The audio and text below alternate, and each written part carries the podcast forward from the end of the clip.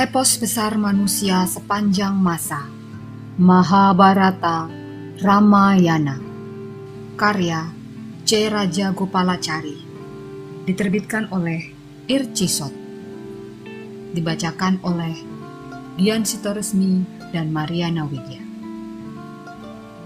Bagian pertama, Mahabharata.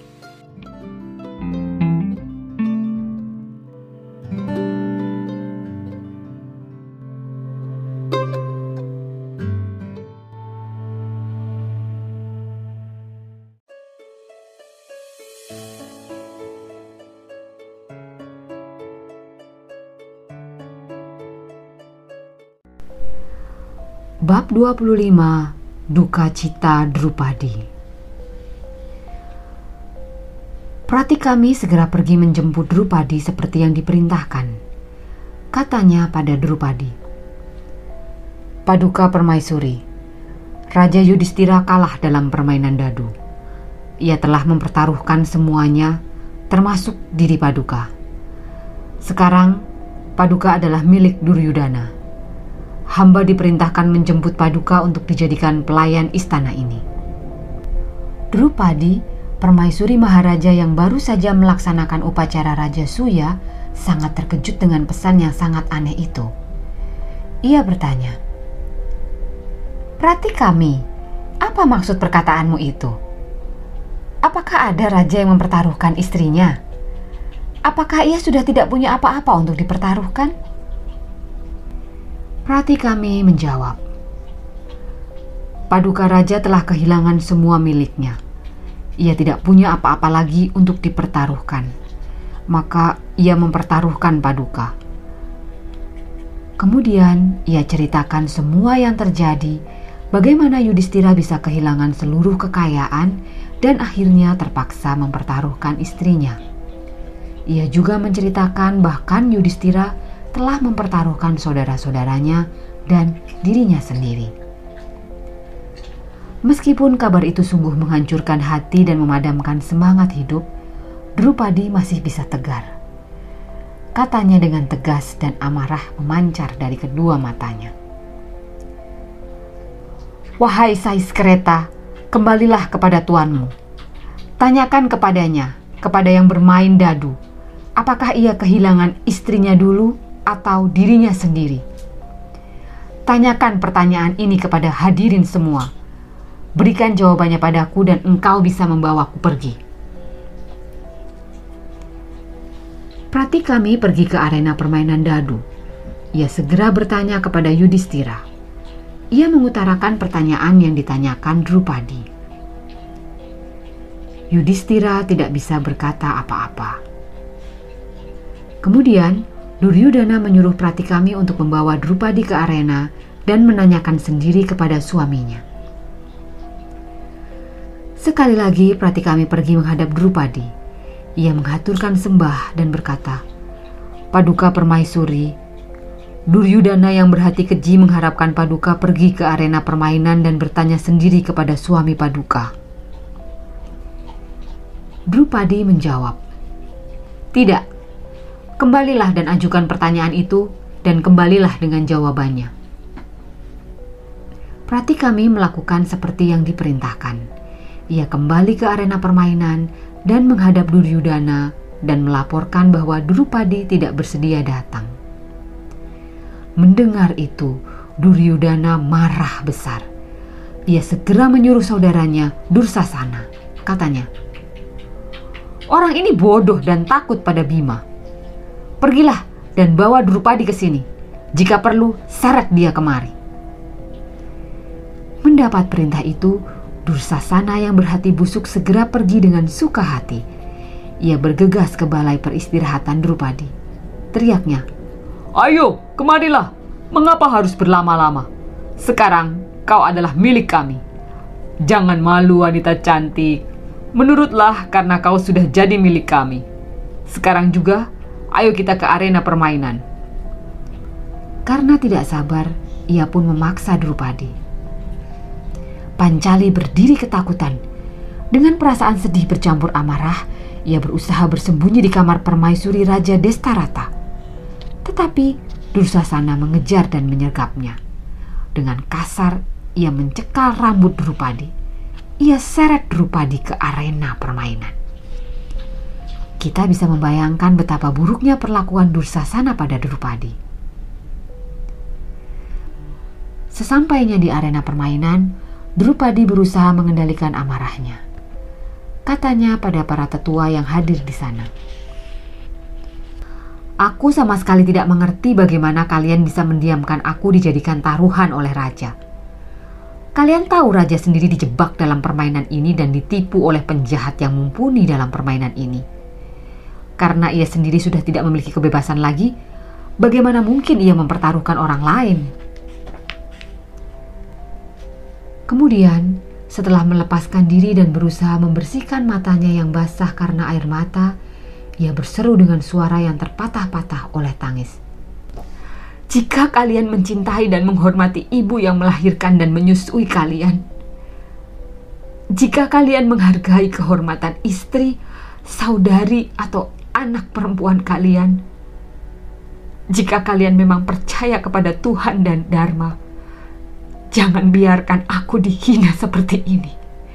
Penghinaan ini jauh lebih kejam daripada kematian."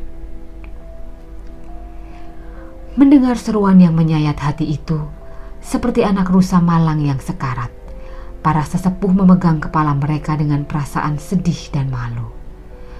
Bima tidak bisa menahan diri lagi.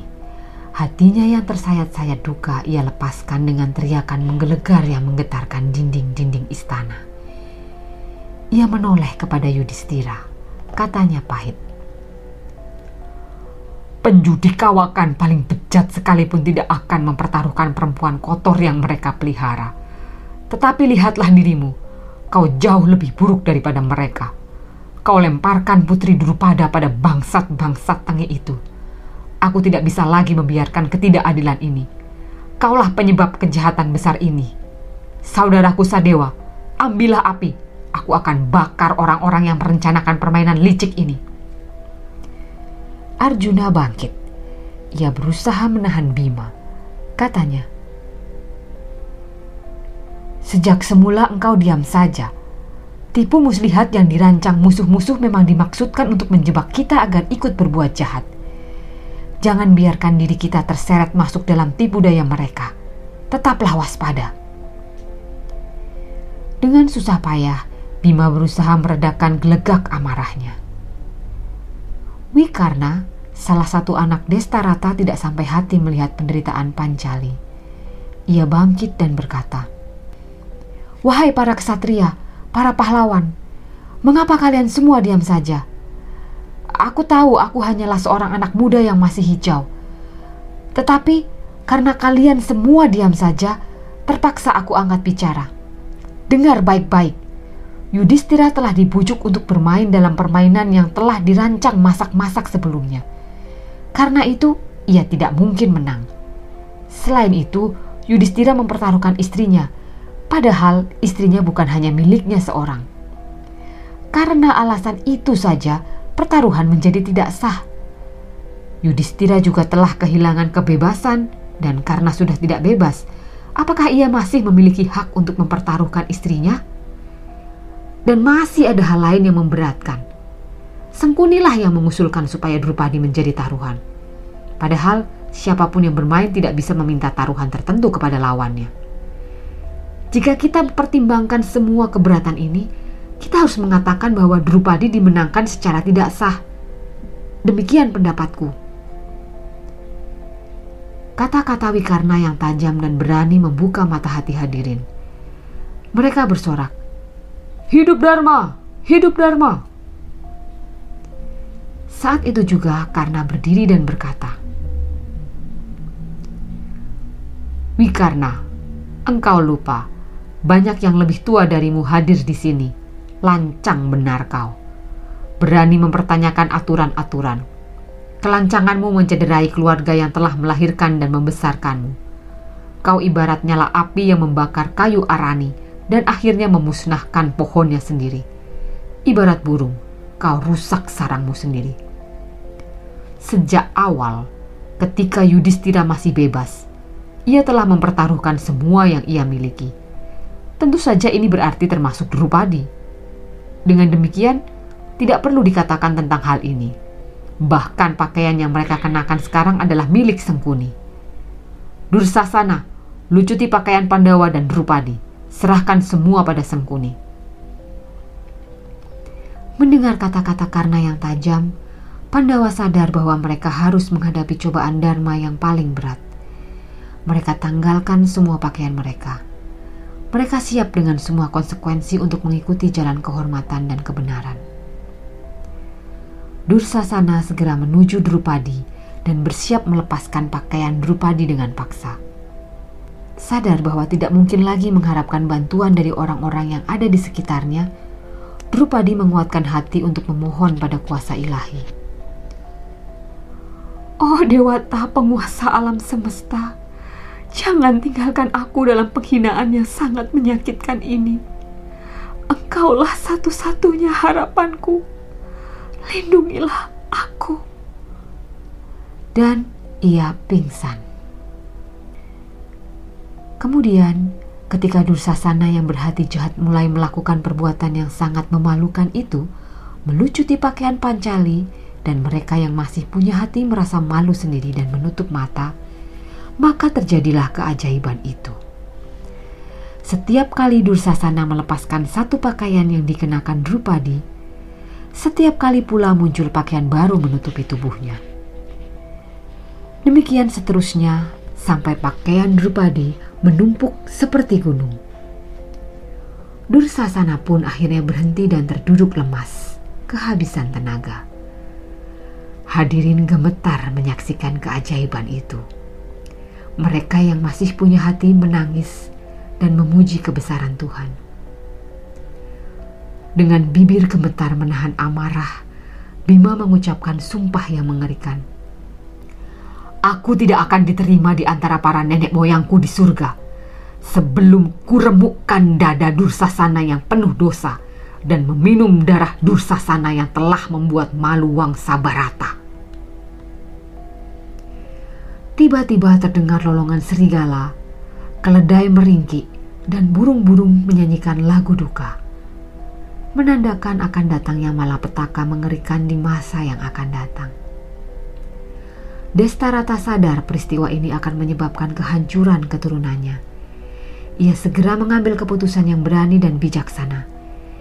Ia panggil Drupadi ke sisinya dan menghiburnya dengan kata-kata yang lembut dan penuh kasih sayang. Kemudian ia berpaling pada Yudhistira dan katanya, "Engkau sungguh suci murni hingga tidak punya musuh. Ampunilah kejahatan Duryodhana demi keagungan budimu. Lupakanlah peristiwa pahit ini. Ambillah kembali kerajaan, kekayaan dan semua milikmu. Engkau bebas dan bawalah rakyatmu menuju kemakmuran. Pulanglah ke Indraprasta." Demikianlah Pandawa meninggalkan arena terkutuk itu. Mereka tampak kebingungan dan hanya diam saja, melihat keajaiban yang baru saja mereka dengar dari mulut Destarata. Tapi masih ada penderitaan lain yang menjelang mereka. Setelah Yudhistira dan saudara-saudaranya meninggalkan arena, terjadilah perdebatan yang panjang dan sengit di istana Kurawa. Karena hasutan Dursasana dan Sengkuni, Duryodhana memaki-maki ayahnya yang telah mengacaukan rencana mereka.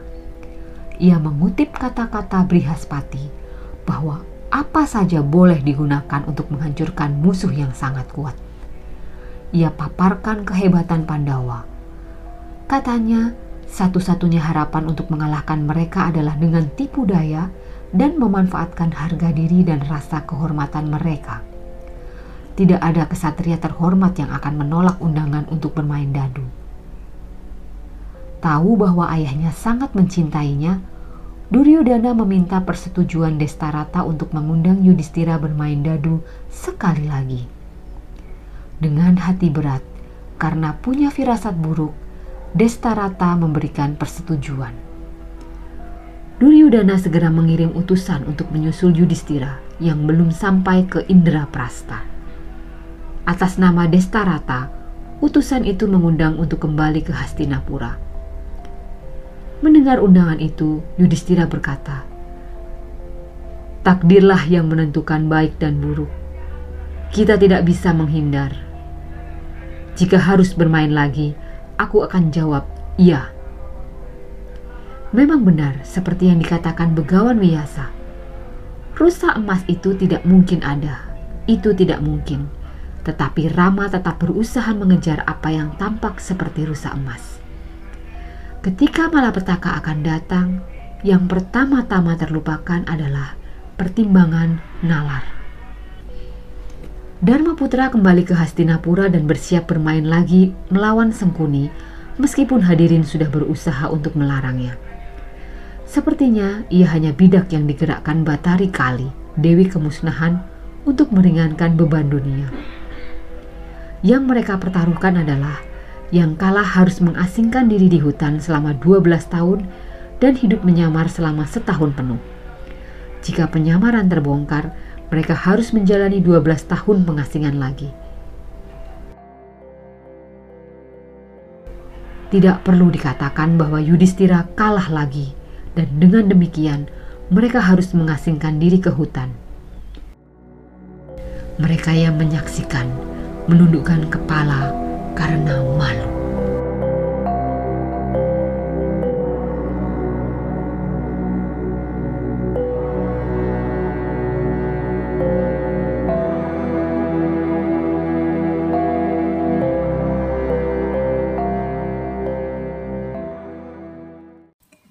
Dengarkan kisah selanjutnya di episode berikutnya.